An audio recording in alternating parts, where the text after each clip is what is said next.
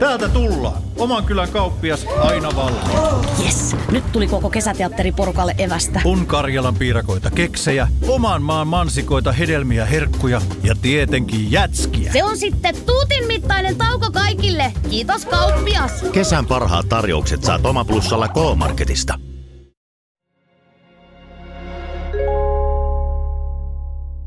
Kuuntelet Murha Pohjolassa podcastia. Podcastin on tuottanut Podimolle Suomen podcast media. Malmöön itäisessä sairaalassa potilaita kuoli kuin kärpäsiä.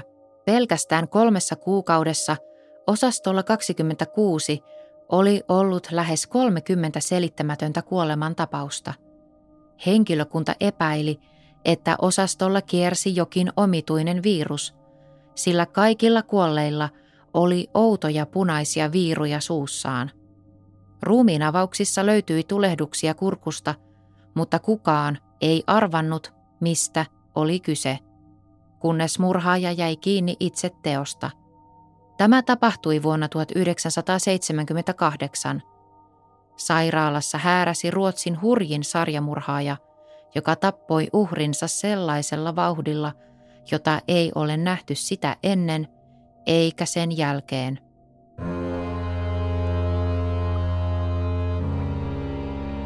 Kuuntelet Murha Pohjolassa podcast-sarjaa, jossa käydään läpi Tanskan, Norjan, Ruotsin ja Suomen kuuluisimpia rikostapauksia.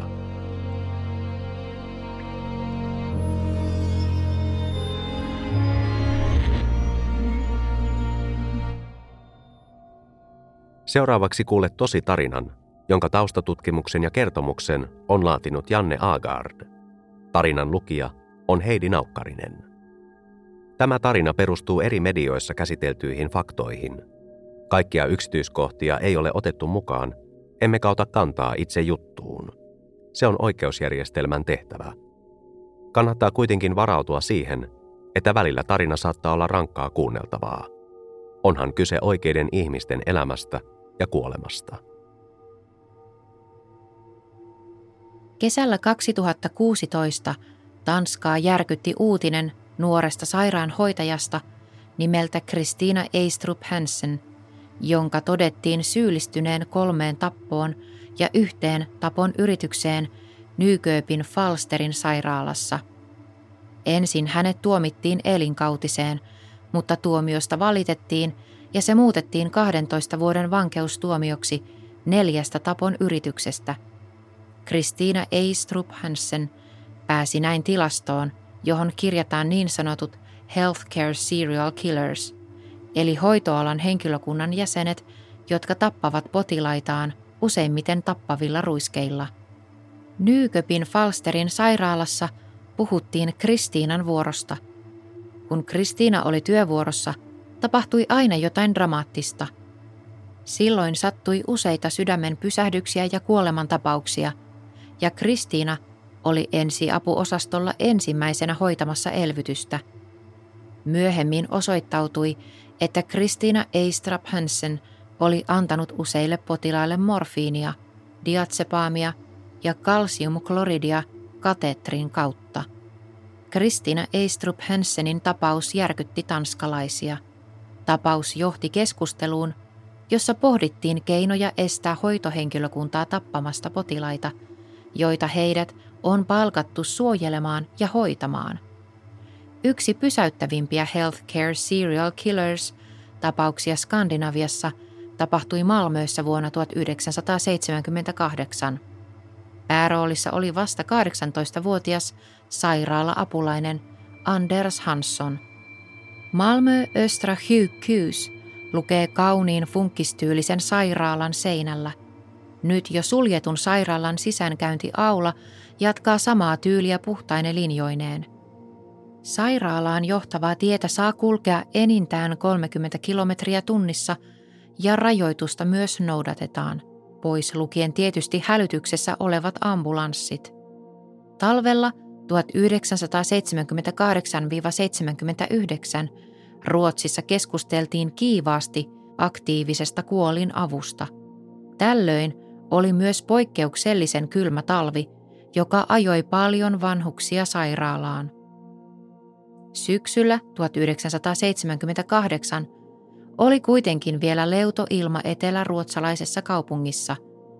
18-vuotias Anders Hansson kulki portista sairaalaan valmiina ensimmäiseen työpäivänsä laitoshuoltajana, joita nykyisin nimitetään sairaala-apulaisiksi.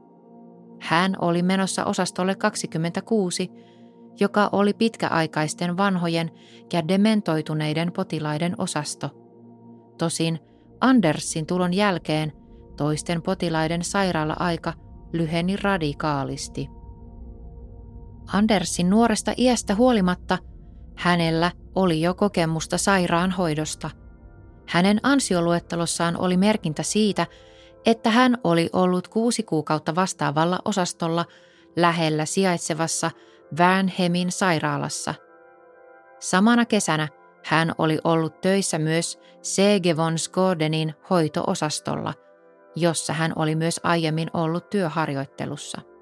Yhdessäkään paikassa hän ei ollut ystävystynyt muiden työntekijöiden kanssa, eikä hän saanut mitään suosituksia Segevon Skordenin sairaalasta, jossa hänen sanottiin olevan täysin aloitekyvytön. Anders koki olevansa turvassa vanhusten parissa. Hänet annettiin adoptoitavaksi jo ihan pienenä ja hänen yksinäiseen lapsuuteensa toi vakautta hänen kaksi isoäitiänsä. Suoraan sanoen, Anders ei ollut kovin lahjakas, mutta vanhusten seurassa hän viihtyi. Vähän yksinkertainen ja yksinäinen poika oli löytänyt sen, missä hän oli hyvä ja mistä hän tykkäsi. Anders suoritti päivän perehdytyskurssin Malmöön itäisessä sairaalassa ja sitten hän sai aloittaa työt. 5. lokakuuta hän aloitti osastolla ja muutaman päivän päästä oli hänen tulikasteensa. Yhdellä potilaalla oli äkillisiä hengitysvaikeuksia. Potilaalla oli mennyt vettä tai sylkeä henkitorveen. Anders juoksi käytävälle hakemaan apua. Sairaanhoitaja sai pelastettua miehen ja työkaverit kiittivät Andersia hänen nopeasta toiminnastaan. Muutaman päivän päästä sama sattui toisen potilaan kanssa.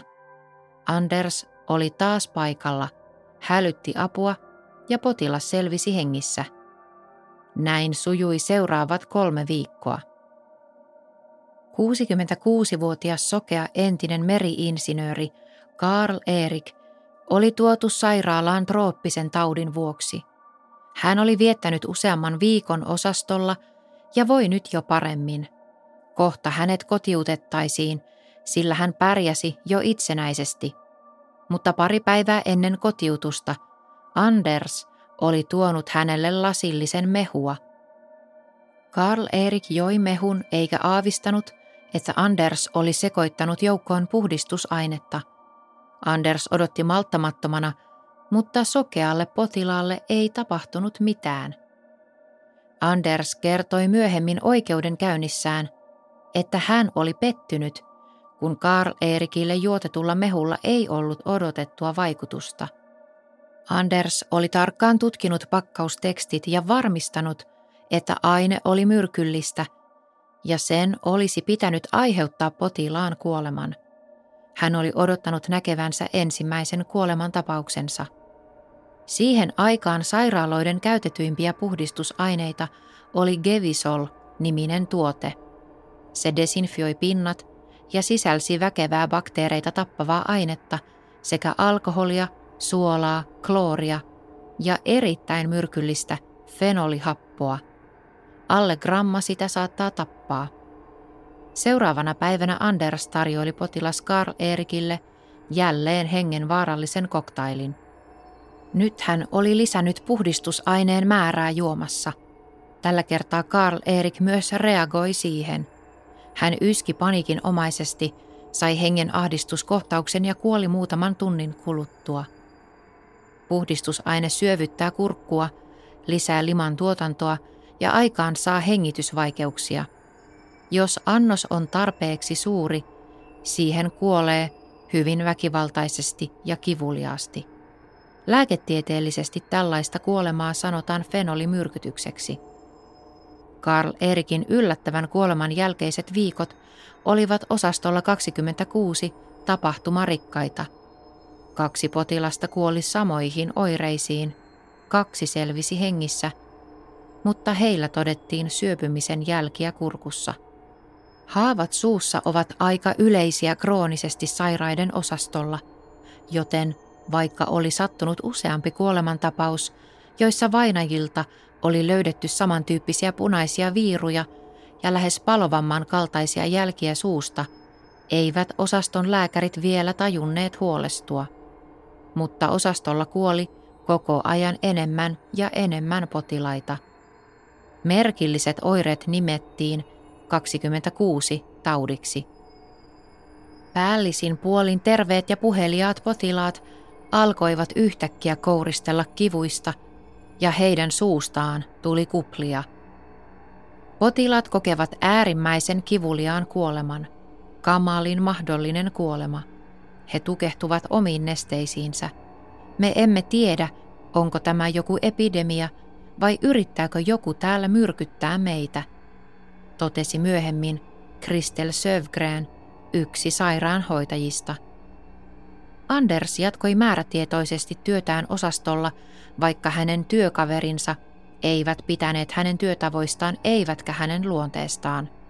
Hänen kanssaan oli hankala tehdä töitä, ja toiset kollegat jopa kutsuivat häntä suoraan epäpäteväksi ja yksinkertaiseksi. Andersille annettiin osastolla vain kaikkein helpoimpia työtehtäviä, kuten potilaiden pesu ja tavaroiden noutaminen – ettei hän vahingossa satuttaisi jotain potilasta. Siksi kukaan ei epäillyt Andersia osaston 26 kuolemantapauksista. Kun hän oli ollut osastolla puolitoista kuukautta, viisi potilasta oli kuollut outoihin oireisiin. Lokakuun 1978 lopulla sairaanhoitaja Kristel Sövgren oli osaston aulassa 74-vuotiaan Iiris-nimisen potilaan kanssa.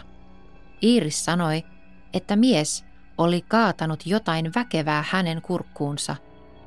Kristel pyysi Iiristä kuvailemaan, miltä mies näytti, ja potilas kuvaili nuoren miehen, joka ei ollut erityisen pitkä ja jolla oli silmälasit.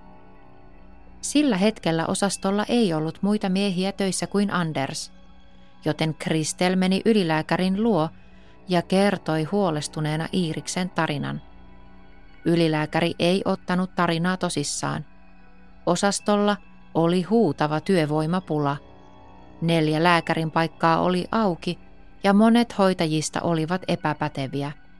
Osasto 26 oli painajaismainen työpaikka ja sieltä lähdettiin heti, kun saatiin jotain muuta – Osaston arkipäivää leimasi johdon valtataistelu ja krooninen vajamiehitys hoitajien puolella. Erityisesti johtava ylilääkäri Jörgens Venonius oli avoimesti riidoissa sairaalan johtajan Ada Holubin kanssa. Svenonius väitti Holubin tekevän yhteistyötä Neuvostoliiton valtiollisen turvallisuuspoliisi KGBn kanssa, ja hän epäili johtajan olevan lukuisten kuolemantapausten taustalla – Työ oli rankkaa, potilaat olivat hyvin sairaita ja osaston huono ilmapiiri aikaan sai henkilökunnan klikkiytymistä, juoruilua ja kiusaamista. Anders huomasi, että hänestä ei tykätty.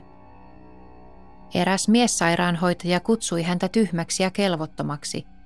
Anders jättäytyi pois kahvitauoilta ja ylihoitaja yritti saada hänet siirrettyä toiselle osastolle – Yksikään osasto ei halunnut ottaa puolen vuoden sopimuksella palkattua miestä, joten ylihoitajalle todettiin, että piti vain odottaa määräajan päättymistä. Hankalien neuvottelujen päätteeksi vasta 24-vuotias lääketieteen opiskelija Sven Walter nimitettiin osaston johtajaksi osastoille 25 ja 26. Hänellä oli jäljellä kolme vuotta lääkärin opintoja – Sven ihmetteli osasto 26 kuolleiden potilaiden outoja oireita. Hän konsultoi kokeneempia lääkäreitä asiasta, mutta kukaan ei osannut auttaa. Ruumiin avaukset osoittivat, että potilailla oli ollut eräänlainen kurkku- tai hengitystieinfektio, joka on yleinen kuolinsyy ikääntyneillä kroonikkopotilailla. Myös sairaanhoitaja Kristeliä jäi osaston kuolemantapaukset vaivaamaan ja hän jutteli niistä kollegojen kanssa. Tammikuussa 1979 osastolla oli kuollut jo yli 20 potilasta ja tilanne oli epätoivoinen. Kristel kertoi taas kerran osaston johdolle, miten kuolleilla potilailla oli kaikilla outoja punaisia viiruja suun ympärillä. Hänen todettiin vain olevan vainoharhainen, jos hän näki asiassa jotain hämäräperäistä. Samana päivänä Anders meni salaa Iiriksen huoneeseen ja antoi hänelle ison annoksen gevisolia mehun kanssa. Seuraavana päivänä Iiris kuoli. Ja sitä seuraavana päivänä kuoli Johan, niminen potilas. Anders oli nyt surmannut yhden potilaan päivässä.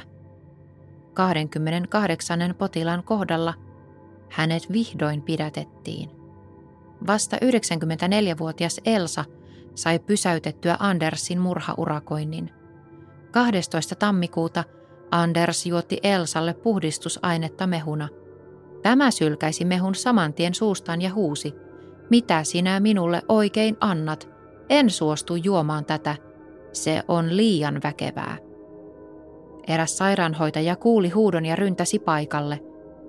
Hän löysi Andersin huoneen nurkasta kauhuissaan ja hän hoki siellä. En minä ole tehnyt mitään. En minä ole tehnyt mitään. Vuorossa oleva ylilääkäri kutsuttiin tutkimaan Elsaa ja hän huomasi, että 94-vuotiaan suu haisi oudosti puhdistusaineelle. Hän käski kaikki työntekijät paikalle ja komensi heidät haistamaan Elsan hengitystä ja sitten puhdistusainepulloa. Siitä ei ollut epäilystäkään.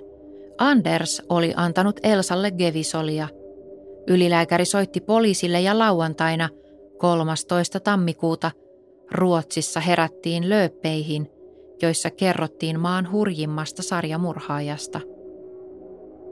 Ainoa kuva Anders Hanssonista oli otettu takapäin. Siinä hän oli kävelemässä rakennukseen sisään siviilipoliisi vierellään.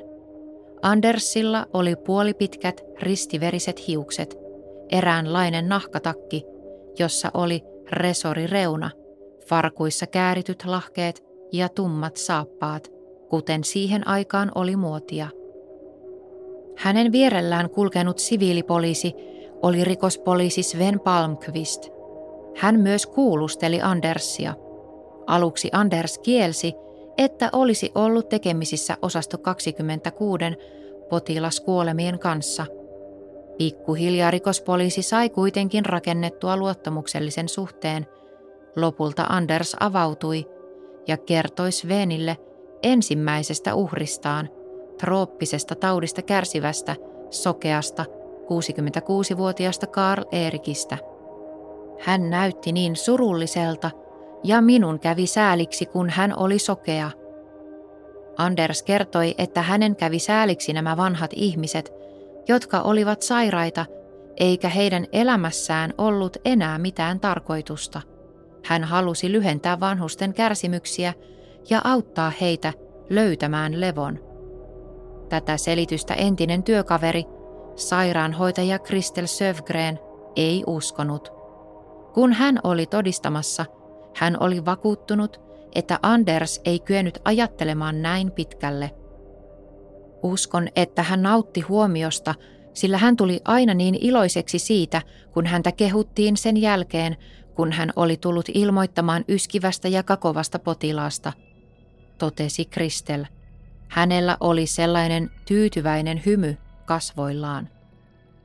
Kuulusteluissa Anders kertoi avoimesti, että hän oli tappanut 27 potilasta sen kolmen kuukauden aikana, jonka hän oli ollut osastolla töissä.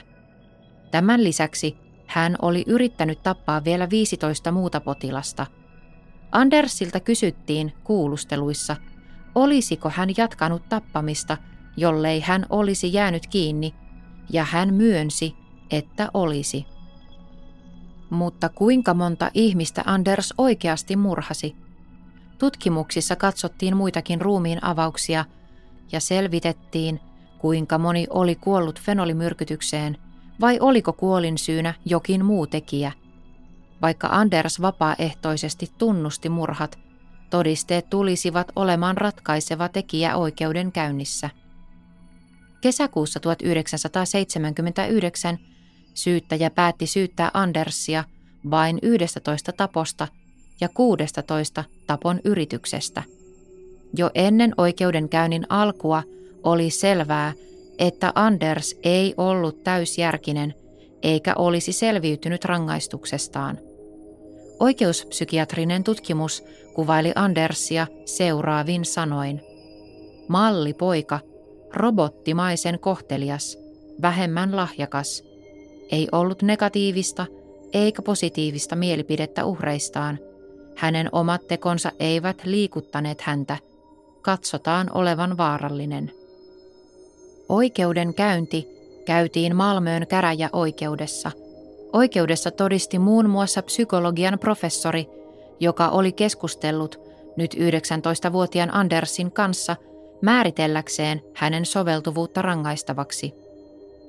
Vaikka olen työskennellyt vaikeasti psyykkisten sairaiden ihmisten kanssa 40 vuotta, tämä keskustelu järkytti minua, totesi professori oikeudessa – tässä on kyse ihmisestä, joka ei kykene normaaleihin tunnereaktioihin. Hän ei pysty asettamaan itseään kärsivien potilaiden asemaan tai kuvittelemaan, miltä on tuntunut juoda syövyttävää ainetta. Hän ei tajua tehneensä mitään väärin. Elokuun 28. päivä 1979 Anders tuomittiin rikoksistaan pakkohoitoon Lundin psykiatriselle osastolle – hän vietti siellä 14 vuotta, kunnes hänet kotiutettiin vuonna 1993. Laihan luikusta, nuoresta pojasta, käärityissä farkuissaan, oli tullut ylipainoinen puolikaljumies, kun Afton Bladet julkaisi hänestä kuvan 2005. Siinä vaiheessa Anders oli ollut vapaalla jalalla yli 12 vuotta. Hän oli tehtaalla töissä – ja pysyi kaidalla tiellä. Hän ei halua puhua tapauksesta. Olen siirtynyt eteenpäin, enkä koskaan ajattele sitä, hän sanoi.